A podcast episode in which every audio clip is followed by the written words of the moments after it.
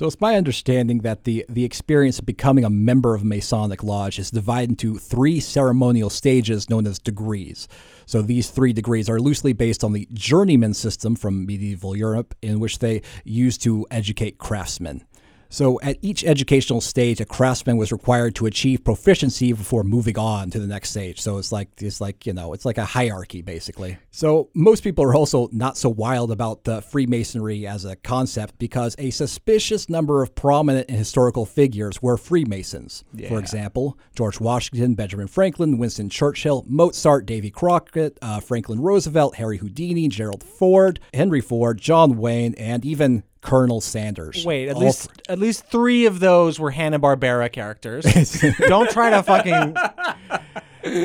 I mean, I can understand why people are weirded out by that, but it's Yeah. like I feel like if you did the same thing with like how many like you know members of Congress were like Eagle Scouts or something, it would also kind of be suspicious. No, I mean Andrew Jackson was uh, at the time uh, an open Freemason. Oh, oh yeah, he was. even, yes, he was absolutely an open. So people started freaking out because the fucking president was talking about this shit. Just like you know. Well, yeah, but but George Washington was too.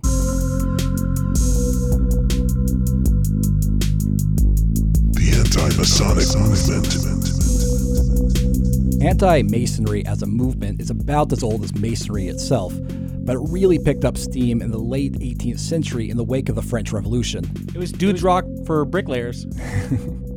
In uh, 1797, uh, John Robinson, a professor of natural philosophy at the University of Edinburgh, published a book with the imposing title Proofs of a Conspiracy Against All the Religions and Governments of Europe Carried On in the Secret Meetings of Freemasons, Illuminati, and Reading Societies. This was when the title took up the first page of the pamphlet, Yeah. right? Later that year, Augustin Barruel, a French Jesuit who was living in exile in London after the Revolution, published a book on the same topic entitled Memoirs Illustrating the History of Jacobinism. So, both books stipulated that the French Revolution was the result of an immense international conspiracy Oh, God spearheaded by Freemasons in the thrall of the Bavarian Illuminati. Now, It's exact. It's amazing. And, uh, the, Exactly the same. Now, the, the Bavarian Illu- Illuminati was that was a real secret society was that was founded in 1776, but it obviously wasn't pulling the strings of the world. Uh-huh. Oh, no, I don't believe that I it caused the French differ. Revolution. I don't Right. think that uh, many French historians would agree no, that. no, no one would agree with that. It's like uh, this. I, I love. I love this idea that like this guy Augustin Barruel. He was like basically he was a member of the clergy, and he was so incredibly pilled by the Yeah. French Revolution. It broke his brain that he wrote Yeah. this massive four volume book. it, it, like he was so full of hatred. It was like the first like uh, attempt to create a, a comprehensive, detailed New World Order conspiracy theories. Basically, all the That's sort of- awesome. all the conspiracy theories that we hear about today about there's one secret organization behind the scenes who, who's making the world go round. We have this guy to thank, A French guy. a French guy. French Hell guy. yes. Now, Barruel's book was even praised by Edmund Burke, the 18th century British member of parliament who is considered the philosophical founder of conservatism.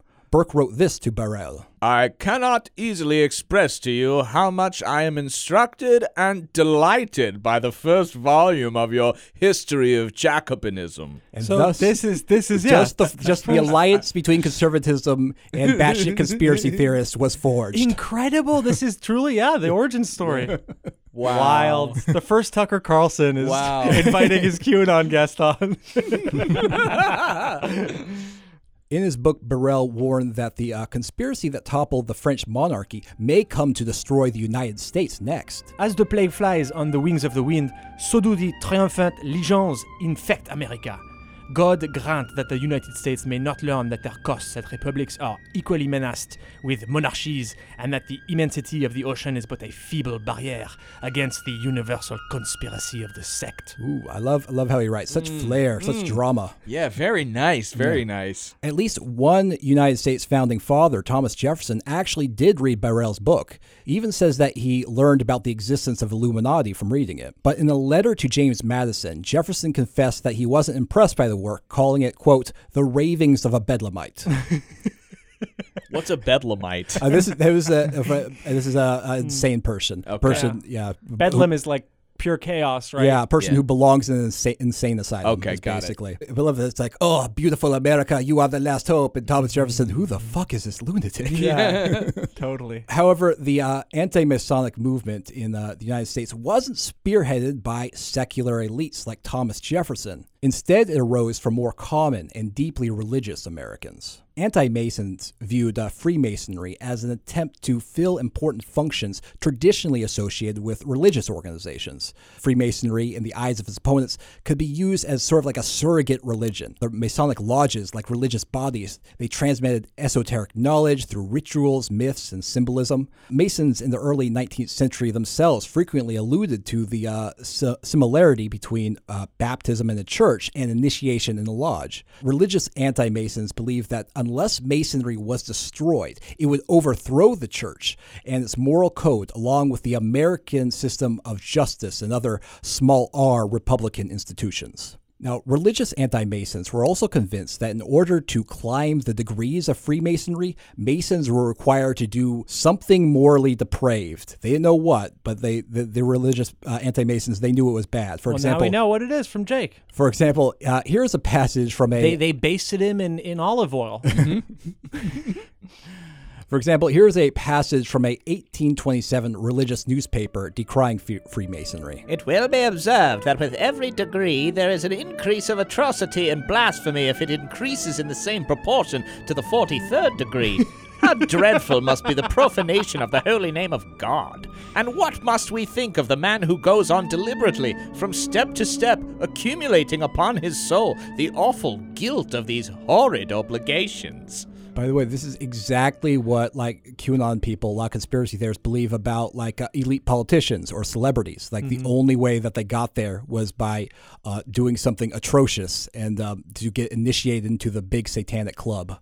The use of important sounding titles such as Master, High Priest, King, and others by Masonic bodies, and the wearing of elaborate regalia for public ceremonies, including processions, funerals, and the laying of cornerstones, angered the anti Masons. Uh, Solomon Southwick, an anti Masonic candidate for governor of New York in 1828, declared that uh, Masonry could never be a Republican institution because Its knights, kings, high priests, and other dignitaries, more extravagantly ridiculous in this age and time, are at war with the simplicity of manners and equality of rights which distinguish a republican government, and are not safely to be tolerated among a free people. You have been listening to a sample of a premium episode of QAnon Anonymous. we don't run any advertising on the show, and we'd like to keep it that way. For five bucks a month, you'll get access to this episode, a new one each week, and our entire library of premium episodes. So head on over to patreon.com slash QAnon Anonymous and subscribe. Thank you. Thanks. I love you. Jake loves you.